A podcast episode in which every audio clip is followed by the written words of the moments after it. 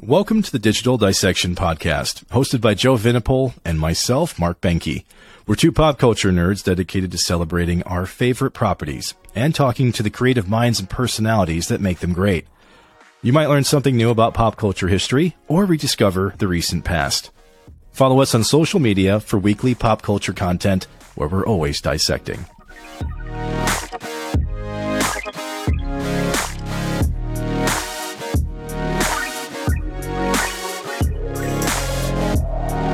So, Mark, was there just something about 2012 that really made people produce good video games? Something in the water, perhaps an impending apocalypse that just pushed people to do their best?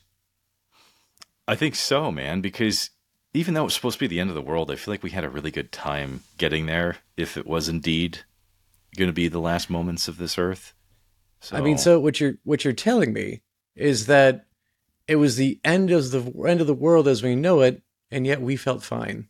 I was gonna say I yeah. I felt pretty good. I mean, I was playing some of my favorite games, so it's mm-hmm. funny how we stayed in this year. I don't think it was by design, but mm-hmm. it's time for another retro review.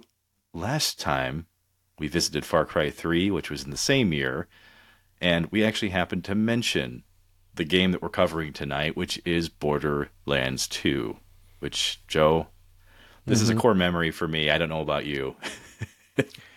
I mean, it is. It's definitely a different core memory because this is one where uh, you brought me on to um, right. to the Borderlands area. I think we actually. I'm trying to think if you introduced me to this one before the first one, actually, because you were in the midst of of trying to platinum the game, and then I jumped in and we used your save file. We could play online together. So I was at like level one, like doing like not able to do a whole lot, and you're like level forty, and you're just destroying everything in my game, and I'm just leveling up like crazy. Um, yes. I think that's that's that's how we that's how we handled me playing this game the early time that we played this game together, you definitely had like the little brother holding the controller, but not really feeling like it was doing anything because mm-hmm. it, even though it was plugged in spiritually, it, it didn't feel like it was. And yeah. but that's what's great about this these games though. Like that wasn't just Borderlands 2 you could do that. Borderlands one mm-hmm. you could also just kind of sidecar it as a lower level and get power leveled like crazy, you know, in, in just mm-hmm. a very short period of time. But Borderlands 2 is one of those unique games that absolutely obliterates the original in every possible way. I mean, and one of the ways that I think it really does this because you can look at it, a lot of the things are the same. Where we're looking at how a lot of times we complain about sequels just trying to recapture lightning in a bottle uh, because we've got the same classes that are in this game. We've got even very similar characters in this game. The characters from the first game are like cinematic characters, so we get to see them here, uh, even though we don't get to play as them. But what I think really sets this game apart from the first is the introduction of Handsome Jack, the antagonist. Because, mm. like we, we've said before, good villains can make a franchise, and that's something that the first game didn't really have. It was chaos in the way of us trying to open the vault. And that chaos is very much still there. That is the planet Pandora. But now, on top of that, we have a very handsome face that we want to punch.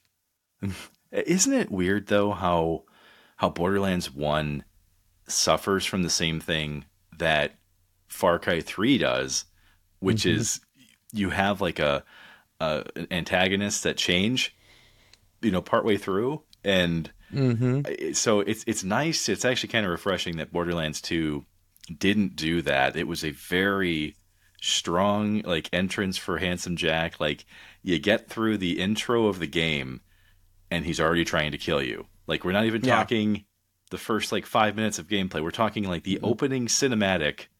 You're a fresh brand new group of, you know, vault hunters who apparently didn't hear about the topic of the first game which is no. Don't open the vaults, which usually contain some kind of alien ancient beasts that just want to devour mm-hmm. you. So so just a tip to the kids out there: don't do drugs. Don't open vaults. Just just a little no. bit of advice for you. There's no treasure in there. It's just doom, and it's it's great that we do have Handsome Jack to kind of hate through the entire game because you know when he just calls you butt stallion off the get go, if we were to finish him off like halfway through and have to go against someone else, I don't think there's a worse thing that could be done to me that would make me hate the person more. It's like, no, no, no. I killed the guy who called me butt stallion. I'm good. I don't need to play this game anymore. Uh, so having him the entire time really does add to the value of this game. See, now I, I, I I'm not sure if I just remember this randomly or if this is actual truth or not, but mm-hmm. I'm pretty sure he either ad libbed the butt stallion part where he talks about this you know crystal horse that he has that he's mm-hmm. trying to mm-hmm. name and then there's also a part where he calls you on the comms in the very beginning where he's literally just eating pretzels or something and like you can hear you can hear the shuffling of the bag and him chewing and it's like he, he's he's a bad guy that you obviously need to hate but at the same time Dameon mm-hmm. Clarke who voices him um, who if you if you don't know who Dameon Clarke is by name uh, he's one of my favorite characters from Supernatural the Rougarou who you know literally feasts on human flesh and becomes this nasty monster. Um, but this this character of, of handsome Jack, like yes, bad dude, but also you kind of like him. Mm-hmm. it's yeah, it's really weird. It's mm-hmm. a weird balance. It is. And I mean, this series would, of course, go on to explore more of Handsome Jack's background with the pre sequel. And that also, which we won't get too much into, but part of our love and like love hate relationship with Handsome Jack. Uh, it expands on that to the point where it does a good job of helping you understand why Handsome Jack does what he does, but it doesn't yeah. give excuses for him or make you yeah. like sympathize for him. It's like, no, okay, I get why he's doing this now. Still an asshole, but I get why he's doing it. So there's actually a lot of compelling things about this game that were maybe briefly mentioned in one that carry over into 2. And I think at the core of Borderlands 2, yes, you have a great villain in Handsome Jack, but you also have this this story about what they build on from 1 where you really just have these warring corporations who are trying to use these foreign planets for their resources and they're all fighting each other, killing each other, mm-hmm. trying to to take advantage. And so this carryover from the first game was really kind of more focused on Dahl and the Atlas Corporation. You see like their construction equipment, you meet some of their leaders and their militias that they have, their their private armies that they've constructed, and Hyperion is the corporation that Handsome Jack operates. So he he runs the giant H ship in the sky that you see, right? Like mm-hmm. you can mm-hmm. see it everywhere in the game. It's floating up like a billboard. and I, I always I always laughed at it because it's like it's just this giant H floating out there in space, and I'm like, there's no way that that's aerodynamic, but whatever. No, it's you know mm-hmm. brand recognition. It's like the okay. It's like the Teen Titans headquarters. Like really, we can't find the Teen Titans. It's a giant T on an island. There's this big old H sitting up there in the sky. He's handsome. Think of all the things. I, I've got to say though, before we even get into like the gameplay and stuff, I have to mention that the first game, even though it did have some like plot issues, the core game itself and the ability to randomly generate millions upon millions of pieces of weaponry and, and just loot in general, mm-hmm. obviously that concept worked. And a lot of people yes. when they you know when they first played it, they found that out. Like there's a good balance of a really cool first person shooter slash RPG element going on here where you can actually customize a character but from one to two, they ended up getting like $35 million to build the sequel. And it's because of how solid just that formula was. So you really get to see it in the in mm-hmm. just the style, the look, the feel. I mean, the talent that's involved in this game. I mean, yeah. what what did you think? Just like first first well, impressions as you as you drop into the ice. One thing that I really appreciated this with this game is that it had the concept of you know if it ain't broke, don't fix it. Uh, they're like a lot of games will like like I, I've griped about how going from Assassin's Creed three to Unity and like the combat system, in my opinion, took a huge nosedive going from one to the other. This thing, this game was like, hey, the combat worked just fine in the first game. We're gonna leave that be. so yeah. like it felt like you were basically in the same car but on a new road with this game because it handled the way you wanted it to.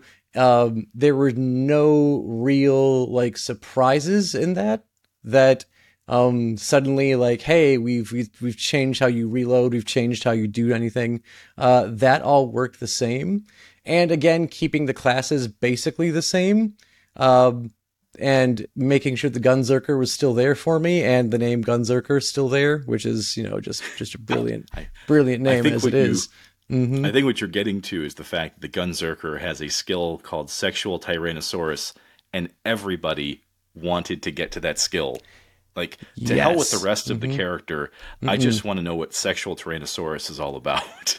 and I also need to know if I need to purchase chewing tobacco and able to actually be the sexual Tyrannosaurus. But thankfully, not the case. I don't have to worry about getting mouth cancer. So, but yeah, great great predator reference with sexual tyrannosaurus and the gunzerker yes um yes and again like it's it's basically like the equivalent to like a tank you just get two big yeah, old guns yeah. you got a little more health and you just go you know go ham at it um yeah but like the classes worked very similar um guys i'm trying to think maybe the siren had different abilities from the first one because i think that's part of the lore is that the sirens are like a rare race and like their abilities are slightly different from each other. So I think that was a little different. Um, although actually, no, I take that back. So wasn't the soldier class a little bit different? Because I thought I remember you saying you actually liked the soldier class from the first game a little more than the second. No, actually, what I was trying to do was to try to figure out because the soldier class in the first one is your standard DPS dude. Mm-hmm. He's not a he's not going to have like the the extravagant like theatrical skills, right? Like he throws out this little turret that forms like a, a barrier in front of you and just helps you know fire things. But mm-hmm. when when I came to two, I was like, I really love the soldier. That was my favorite class, and I wanted to get the equivalent, which was the commando, and this one. Uh, and yes. mm-hmm. to, to your point, like the the differences are are not like stark, but there's there's little details about these these characters that um, still provide some familiarity, but you are getting some cool things. And that's what I loved about the commando class is that he has a turret that you can actually throw on different surfaces, and you can actually be pretty tactical with how you want to play the game. Like if I don't want to go just like rushing into a room, I'll just like throw my little sticky turret out and then kind of wait, see what happens, and then go in there and just start you know wrecking shit. So Mm-hmm. I, I really think that's one of the strongest things about the Borderlands series, but particularly with two. And I really enjoyed playing through the skill trees of every like main Vault Hunter because I went through and I, I played every one of them, but the Commando is is definitely my my favorite one. so, uh, Which so, does lead us to one of the things that we we really do like about this game, and that in a in a odd way or kind of a sick way you could think of it is the hyper violence of the game. It's just Oof. so easy to mow down the the crazies of Pandora and the uh, the you know irradiated wildlife of the planet uh, yeah. to the point where it just becomes insanely fun to do so. But other than that, I think some of the greatest things that this game has is definitely the humor going into it. Um, yeah. Because like I can think of like I know initially I think we talked about before over how maybe you were turned off initially to the first game because of like Claptrap being annoying, but in the second game you've kind of gotten used to Claptrap and you're yeah. meeting him again, even though you know it's not the him from the first game because there's there's a ton of Claptraps out there. Um, and he's got this like like beaming, optimistic, kind of up cheering voice, but he reminds you that he's a robot. Um, but he has feelings, but the voice is programmed. So even though he sounds really happy, he is quite depressed. Um, so getting these like little bits of humor throughout the game just make it that much more fun to play. It's it's an interesting concept because Pandora is very similar to how Australia was a former prison colony, and a very similar type of thing kind of happens with the the planet where obviously you need laborers and people to run the machinery that these companies are using to mine into the planet. And as some of these corporations are vying for power and some leave and some stay well the people that are left there that were working for them what do they do when they have no one else to work for? Mm-hmm. they start eating each other they start going nuts they start killing each other. But the important thing here in two that's really different from one as these companies are mining into Pandora and trying to access the vaults, they find this little thing called Eridium, which isn't really so much used in the first game, but in the second, it's like they they figured out how to refine it and they figured out how to actually turn it into things. Mm-hmm. And now that's seeping into nature. I mean, it's it's like a you know, it's like a cautionary tale from what happens with just oil mm-hmm. in general, right? It's the same type of thing, except these creatures are becoming super powered and yeah. disgusting stuff you don't want to fuck with. so it, it's, it's, it's all bad, and at least like Eridium, I am glad that the production team thought of a name, stuck with it, and that the name makes sense to what it does because it's it irradiates things, therefore Eridium, and not like, oh hey, it's hard to find, we'll call it unobtainium. Ugh. Still, Awful. the worst worst just, names. just, Dumb. Just just just terrible. God damn it. Avatar. uh, Come on, James Cameron, know, you're better than that, god damn it. I, you know, as far as as Borderlands 2 goes, like these games do feel pretty linear because mm-hmm. Really, I mean, at the core of these games, if you want to just be brutally honest, these are games where you have a lot of ammunition and you fire at things until they stop moving, right? And one was pretty prevalent with that. Like you're, I mean, it practically could have been an on rail shooter in a lot of ways because you have to move a certain way, you have to do a certain thing to get to mm-hmm. something.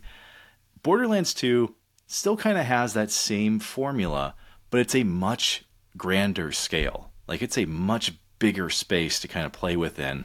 And I, I think that's something that was was you know far better done than than the first one did where you've got these you know hidden areas you've got separate places that you can go explore that require a loading screen, right? But they yeah. they really expand, and, and it's just a grander set overall. And uh, that that was something I really was quite fond of because as I'm kind of going through, you know me, Joe, I never do something the way that the programmers intended.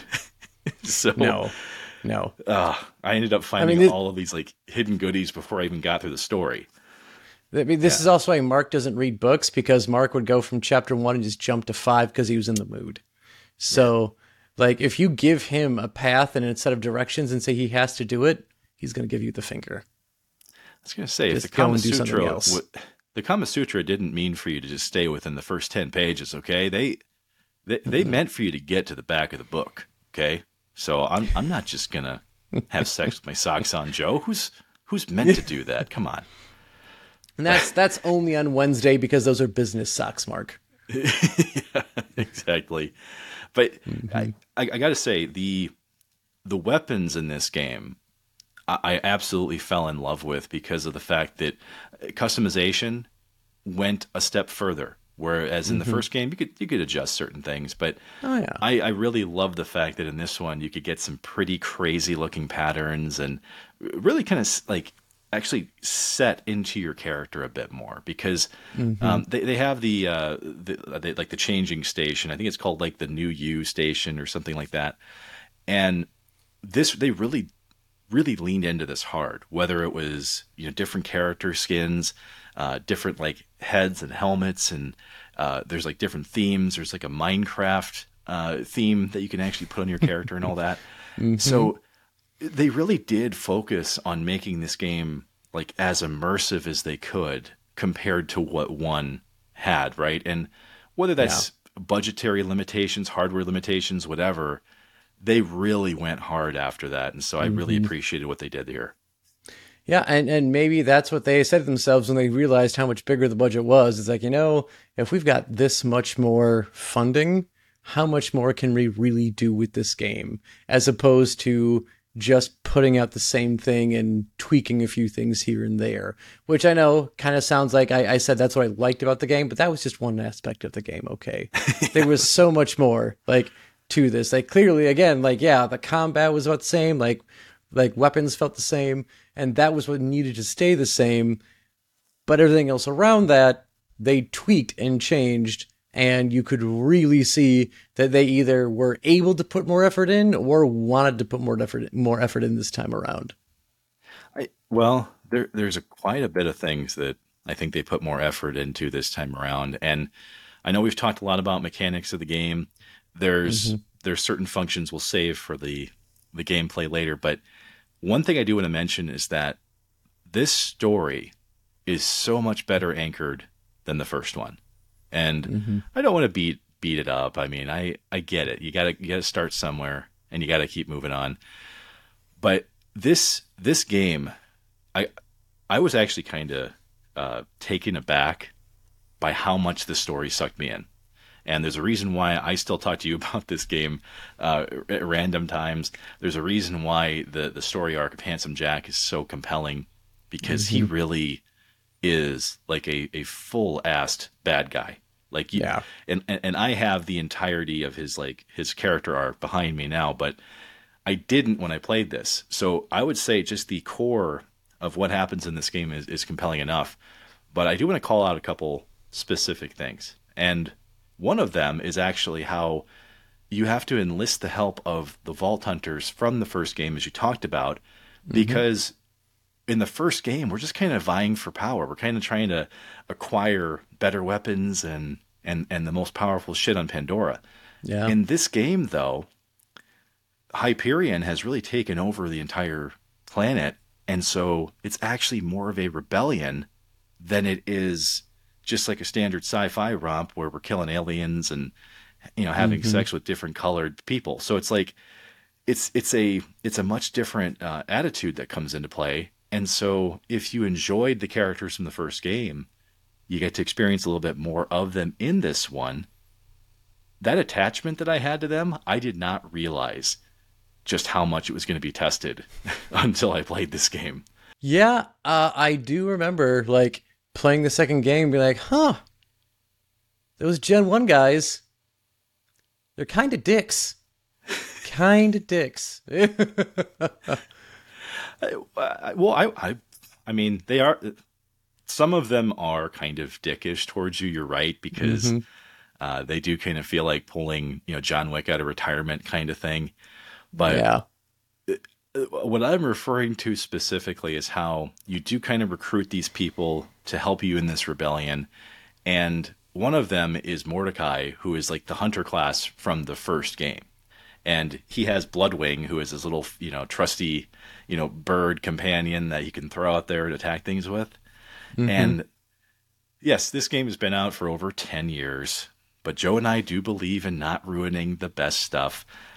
The th- what happens between Mordecai and Bloodwing in this game made me like physically upset when it when it went down.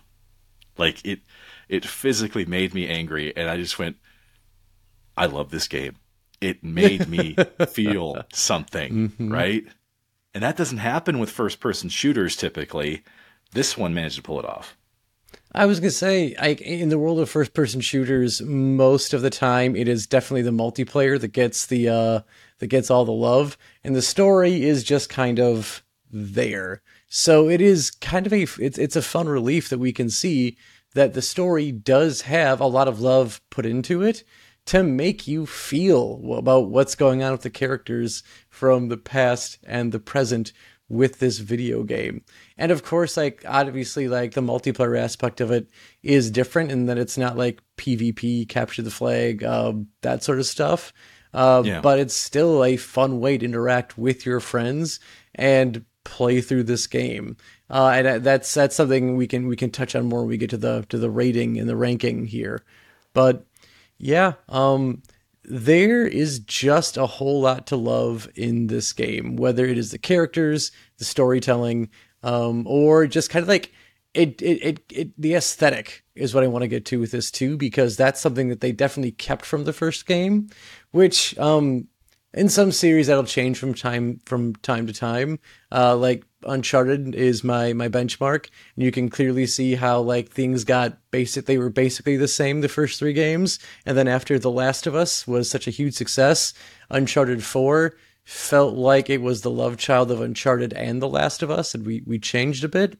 But here mm-hmm. we have Borderlands Two, and it has that same kind of fun sense of things because it's cel shaded. So it's yeah. it's the same thing that people complained about, like when when the Legend of Zelda went from you know Majora's Mask to the Wind Waker, and now we're it seems to be more whimsical. But honestly, I think it's something this game needs because uh, when we look at like the actual environment of Pandora and what the people are doing on it, you know, it's kind of like Bratislava. It's good uh, you came in summer. In winter, it can get very depressing. So the cel shading does help with that quite a bit. Uh, which is it's hilarious to think because we we covered the uh, the Borderlands history in season one of this program.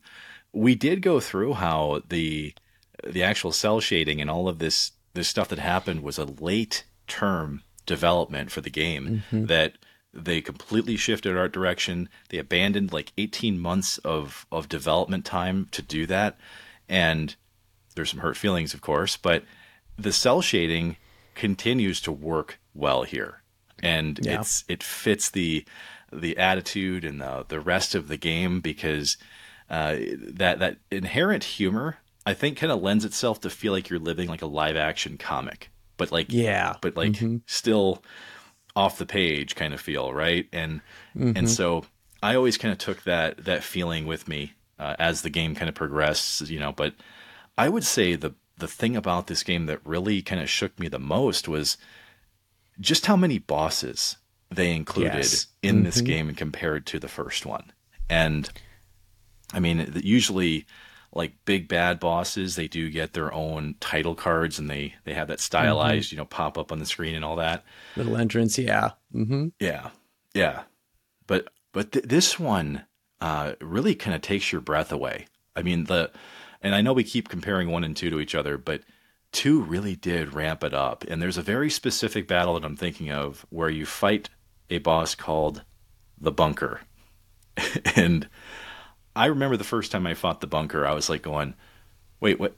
Is this like a is this a building? What am I actually going into here?" and and then mm-hmm. you get to it, and like there's like a, like a little lead in, and you're climbing up this like you know big tall mountainside. You get to the top finally, and then you realize that bunker is actually a massive ship that you have to fight on your own somehow. and I mean, and it it real it it just you, you mm-hmm. just sit back and you go, oh my god, this is so grand. Like this is such a huge boss to fight, mm-hmm. and and I was actually kind of in awe of it that I didn't even realize I was being hit, and I was like, oh, okay, I need to move. so, I, mm-hmm. so I mean, God, I had fun getting my ass kicked in this game. I, I don't know. yeah, and and that's the thing when you look at that because those are obviously like storyline bosses, like main like main quest sort of thing. Uh, but even on the side when you have like the job board and you're doing side quests there yeah. are just fun bigger lootier bosses to those side quests than there were in the first game and a lot of them have really fun references there's a thunderdome reference um, in this yeah. game there's also a godzilla and mothra mothra uh, reference in this game so like you see these things and it's kind of like it gives you a reason to want to do the side quests as opposed to like, hey, you know what? I'm a completionist. I do them because I have to do them. Otherwise, I haven't beaten the game. And then while you're doing them, you're you're getting a chuckle and a laugh and some enjoyment out of it, as opposed to just it being something extra to do or being something that you feel like you have to do. And the thing is, those some of those bosses they do spawn randomly too.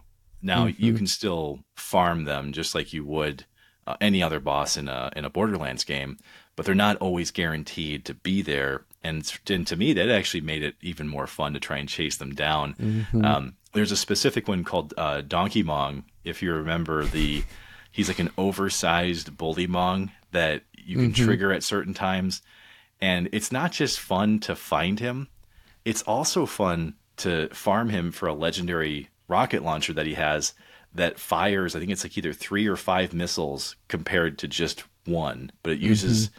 just one ammo. So it's like, I have a really fun time fighting you, but I also have a really fun time trying to get that rocket launcher because I fucking want it. so, man, mm-hmm. so I mean, and uh, yeah.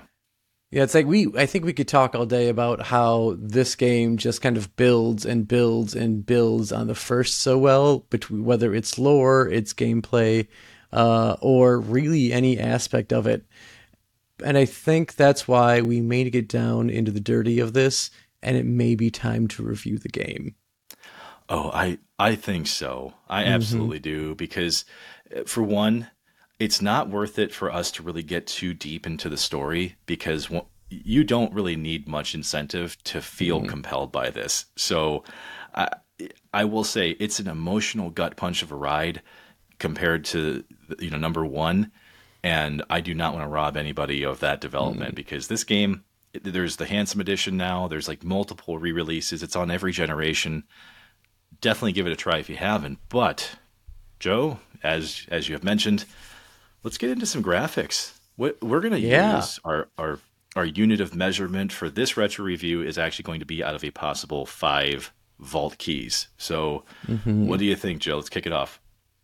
Well, I mean, I already sang some praise to the graphics in this because it is a game that, because it's using this cel shading style, like I said, it, it really impacts how you kind of interpret the story or how you can handle the story. And that it helps lighten the load of, you know, some of those gut punches or the relatively dark, like, setting that you're in. But on top of that, when it is cel shaded, it makes it very, very easy to remaster and have it still look and feel the same and be really crisp. So it's one of those things where it's by using this type of animation style, it's pretty timeless. So I have nothing but good things to say about using cel shading, uh, and I'm going to go five vault keys out of five here. Holy cow, we're coming right out with perfect scores. Yeah. Now, I I actually agree with this because I thought that the the concept of what they originally did with their original art direction and then going to the cel shade, that did create the unique personality and profile for this series. So I'm right there with you. Now, when it comes to graphics, one thing I want to point out that's specific to Borderlands that some games from the same generation struggle with a lot is when you do go from cinematic to standard gameplay. Mm-hmm. This game doesn't struggle with a lot of things that even like a prototype 2 that came out the same year does, right? We're talking about things like shadows and and just collision and and and how that stuff looks. So there are some times where you know maybe like a weapon will look funny you run up to somebody and like it kind of pokes through them whatever. That stuff mm-hmm. happens.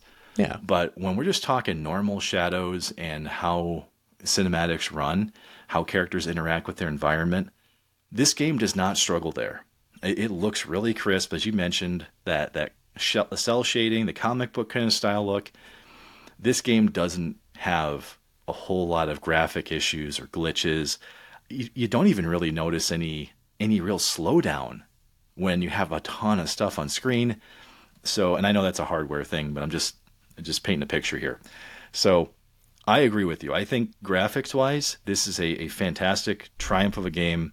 Uh, as big as it is, hits these points routinely. So five out of five for me. Bam. Now, Mhm. as we get to the gameplay, uh, this th- I'm going to say this: for a game that sold 20 million units, that's already impressive. Mhm. But as recent as 2020, this game still has 1 million like users Wow. you know that are Mhm. that, that are that are coming back and playing it and you know gearbox uh, had put a ton of time into this game but they also kept making a ton of extra content and dlc for it so we, i think there's like five different dlcs um, they kept incentivizing us to come back with the golden keys if you remember the the switch codes that you would get to come back yes. Um, Mhm. so those are like small pieces of of why the gameplay is so addictive. You know, you can go get a bitchin' brand new weapon out of that chest that Mhm. a lot of people don't have access to. You never know what you're going to get, and then you can go out there and and you know go do a run with it. Um, so obviously, I love the gameplay of this because I thought the le- the the character builds fantastic. Every one of them is well thought out. They're a mm-hmm. ton of fun, and even if we just negate that for a moment, you've got multiple different modes of this game. Like the the main story, like the original story, pretty easy to get through. You you level as you normally would, but then you can do you know game plus, and I mean it gets incrementally harder. But man, that I love that challenge. I, I don't know if you do as well, but man, I love the idea of going out there and like, you know what? I did pretty good in that first run. Let's see what the next difficulty's like. And I mean, there's a reason why I spent hundreds of hours on this game. whether it's a side mm-hmm. mission, whether it's you know the the loot and going after bosses and farming them, there's all kinds of stuff you can do in this game. So for me, gameplay, absolute five out of five. Yeah. Um, and going back and and replaying this uh, to just kind of like get in the mood for reviewing it and doing it again. Uh, this is it's I, I really can't argue that score because looking at things that they did to add on from what you did in the first game, I mean you've got a few new guns that are fun, you've got new vehicles that that are fun to drive around in and they respond well and they're they're just fun to be in to the point where like you have the option of fast traveling, but because of the size of the map, it's not like insurmountable like it's going to take you like forever to drive to a spot and hop out and do what you need to do so mm-hmm. while you can fast travel it gives you the option of how you want to play the game and you're going to be able to enjoy it either way whether you're like nope i'm going to get through the story and go from point to point and just fast travel because i've i've been around the map i can now do this faster and that's how i want to play it or it's like no I want to like run over shit as I'm driving over as I'm driving from one place to the next, or see what's going on and see what random spawns are out there, so you can enjoy it. Uh, I feel like the game responded very well. I don't remember like issues of like me falling through the map at any point during this game, or um, having like dropped inputs, or making it, or yeah. like using a weapon that I I hated because it felt bad or didn't respond well. Like you just had weapons that were favorites because you you liked like the DPS or you liked the effect, the additional effect that they had, but like none of them felt clunky, none of them felt bad, none of them felt like they didn't do what they were supposed to do. So mm. because of all of that, I'm gonna go five vault keys out of five on this. And I even need to add something to that, Joe. Mm-hmm. In so in the first game, you had your shock, fire, and uh, like caustic, acidic damage, right? Mm-hmm. In this game, they also added that Eridium based slag, you know, weapon damage type, which actually enhances the amount of damage you do with the other types. And yes. so mm-hmm. you you could go through your first playthrough never using slag because they do still make it like it, it's it's a challenge, but mm-hmm. you can get through it. On the next playthroughs, they absolutely incentivize you to flip between your weapons and flipping between them is also it, it's not a difficult thing to do. Mm-hmm. Like they they make it so that weapon flips are really easy, the loadouts are easy to use, and so yeah. I mean, I'm not. I can't give it bonus points. No. but, but, mm-hmm. but to that point, Joe, replay value. What are you thinking here? Uh, this one's high. Like this is because like like you said like you've got new game plus so you can go back replay the story. Things are just incrementally harder each time you go back and replay it. But the bonus of that is that you can have a friend jump in and help you with it. Mm-hmm. uh, and it's not like and this it's weird right? I feel slightly hypocritical where like i can complain about destiny and say like oh now that the story's over the real game begins and i'm going to keep grinding the same raids over and over again for different loot and different um different stuff and like that makes me hate the game but here it works. And it works very well where uh, you can replay through the main storyline you can bring a friend along with you and just kind of go to town on it. Um, and it honestly feels just as fun the second time around uh, as it did the first time. So this is this is a rare case where i'm going to say uh, replay value is going to be a five out of five vault keys for me on this one. Holy cow! I, I think in the the history of this show, I, I think you've only given that that replay value metric maybe like twice. Yeah. I mean, it, it's, it, it doesn't happen much for you.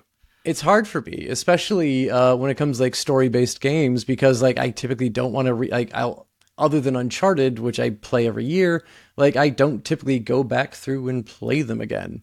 So it's got to basically for replay value. It's it's if it's like it's fighters or racers uh, that that that do it for me. So for this game to have that, pretty big. I, was gonna say, dude, mm-hmm. not you're not gonna get a lot of disagreement from me on this one mm-hmm. because I love playing games on my own. I know I've told you before, like I am a solo master. I love playing them by myself on the, on these types of games. But this is one of the few games where I would keep like drop in, drop out multiplayer always on. Didn't care what I was doing. Didn't care if Pandora got harder, if somebody joined me. Mm-hmm. Hop on in because those are some of the most fun experiences. I met random people. You know, I'm a trophy hunter outside of, you know, just enjoying the games. And so I would meet other people that were hunting for trophies that way. And we'd help each other out. Yeah. There's all there's also a, a, a time where I had gotten through first playthrough, got through the second one, and I was like, I wouldn't say sunsetting, but I was like, you know, maybe not playing it as much. Mm-hmm. And that's when I realized I still needed to fight this optional boss called Terramorphous, the Invincible. Oh. Just this this mm-hmm. massive tentacled thing that you have to pay Eridium to get into to fight. And I was like, you know what? Let's do that. Let's see what this is all about. Mm-hmm. And that actually added an, an additional like I, I can't even think how many hours it added. But like you would strategize, you would join up with people and I was like, you know what? These guys are fighting this and winning really easy compared to these mm-hmm. other ones. And it led to me connecting with people and going, hey, what actual equipment loadouts do you have? Because I noticed you did something incredible there. And that's how I actually found out more about the game because people were getting these unique items that when you combine them with certain equipment, you become like a one man army versus like legendary bosses in the game. So for me, I kept finding stuff as I played this game, even after hundreds of hours. Almost every week I played it. So mm-hmm. for me, yeah, it's going to be a five out of five. There's yeah. there's no doubt there. and not to mention like the near like infinite combination of like weapon loadouts you can produce in this game. Like you can just keep playing it and having different things to use on top of finding different things to do. So yeah. again, like we not can't give additional keys, otherwise, you know, we we're breaking the scale and we have to make new scales and who wants to make new scales so no. just yeah.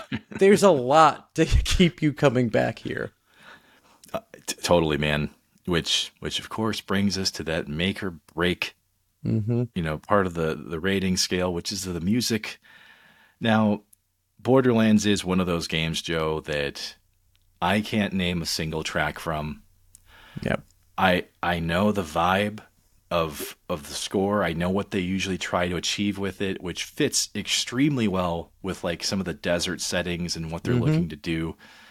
It, so they, they they've done that stuff well. Now, one of the composers, of course, Joe, is one of the favorites of this program, which is Jesper Kyd, Ooh, Assassin's Creed yes. fame. This guy, this guy brings it. Mm-hmm. So I, I, I know what I'm getting with the music in this series, but there's mm-hmm. not like an emotional attachment to it. Yeah. So it gets the point across. It does what it needs to do. But because of that, it's going to get a four out of five from me because it's it's not bad. It's not mm-hmm. you know it's not tear inducing. yeah, it's it's good. Mm-hmm. Yeah. Um. And this is uh pretty much the same idea. Like again, I can't uh, other than like the trailer uh for this like which uses um in the jungle I believe um Actually, no. This is this is shortchange mm-hmm. hero by the heavy. Okay, because that's the thing. I I thought it was I thought it was another heavy song. I looked up trailers for it. I'm like, it's got to be a heavy thing. I looked up another trailer, and there was one that was in the jungle tonight. Um, no, the the lion sleeps tonight, not in the jungle. The lion sleeps so, tonight. Both of them yeah. work well for it. Like it's it's something where like the trailer music works well that they used, but like you know we can't use that for like really anything um, because it's not going on when you're playing the game. Otherwise, again, like Assassin's Creed Revelations would just like pff, again break a scale on that for how well that song worked for uh, its trailer. And Assassin's Creed Three would kill it because I'm Coming Home had no business being the cinematic trailer to Assassin's Creed 3. I actually heard that song pop up on like a random, uh, I use YouTube music and like it came yeah. up in, in, like in the, in like a shuffle and I'm like, get that thing out of here. I can't listen to that fucking song. And it's all yeah. because it ruined Assassin's Creed 3's trailer for me. Didn't hate the song before, hated it after it was used there. But anyway, um, yeah, like the music is there and it never feels out of place but it doesn't feel like it really adds to the game all that much. Um, so I'm gonna go a little lower and go with like a 3.5 vault keys, three and a half vault keys for me on the music here. I, I, I think that's fair. I do. Yeah. I mean, because so and and for folks that haven't played Borderlands before, the heavy and Borderlands have a very unique relationship, and there's usually always music featured by the heavy in a Borderlands game. So, I I, I love the band. Uh, Short Change Hero is one of my favorite songs. I love that. Whenever it comes on, I listen to it all the way through. But when we're talking about like original music for a for a game, like I'm gonna I'm not gonna use the endorsed you know music. Uh, I, I'm gonna be thinking about like what was the original score. You know what what was the game trying to do with that music, and did it did it work? And I think the heavy works no matter where you put them in a Borderlands game. But mm-hmm. that's not what's playing when you're fighting No. the warrior at the end, this massive dragon, right? You're not you're Yeah. not fight you're not playing that. So I mean, you're welcome to turn the music all the way down to the option screen and just play the heavy on loop while you're playing. And if it works for you, it works for you. But, you know, it's not what the game does, so we can't rate it off of that. Well, we did end up with a pretty damn solid rating, as that, that should mm-hmm. surprise no one. Uh, but we ended up giving this game a 37 and a half possible vault keys out of 40, which brings us to 93.75%. Ooh, look at that. She got an A. Ah, dude, it's it's not a shock to me at all, and it ends up bringing this game into the upper echelon of games we've done ratings for because there there's only two others that get close to this, which would be The Walking Dead by Telltale Games, and then A Link to the Past. Those are the only Yeah. two we've given about the same rating. So. I mean, I'm not shocked at all. I think Borderlands is is one of the greatest first person shooters that's come out in the last 15 years. Mm-hmm. And it's because of the depth, the, the amount of things you can do, not just in customizing a character, but also in the additional content that's there. So it's, oof, Yeah. I, mm-hmm. I'm giving the Italian hand motions for those watching the video, but mm-hmm. the audio version needs to see it. Oh my gosh. So, what we're saying is please go out and play that game. But until then, we would like to thank you for listening to our podcast. Uh, as we are always, always thankful for everything and all everything and all the support the Dissection crew gives us week after week. Uh, it goes a really long way, and if any of you did make it here by accident because you just saw we were talking about Borderlands today, if you could drop us a review or maybe a like or subscribe so you could keep hearing more about our crazy antics and thoughts on video games and properties of yesteryear, we would really appreciate it. And we also love hearing from you as always. So feel free to message us over at Digital Dissection Podcast at gmail.com. We are pretty much always talking about pop culture on all of the social media channels that we have, but we always like to hear commentary from you too. So we welcome your ideas for future shows and real, really anything else you'd like to discuss, so long as it's tastefully done. And until next time, Vault Hunters, keep on dissecting.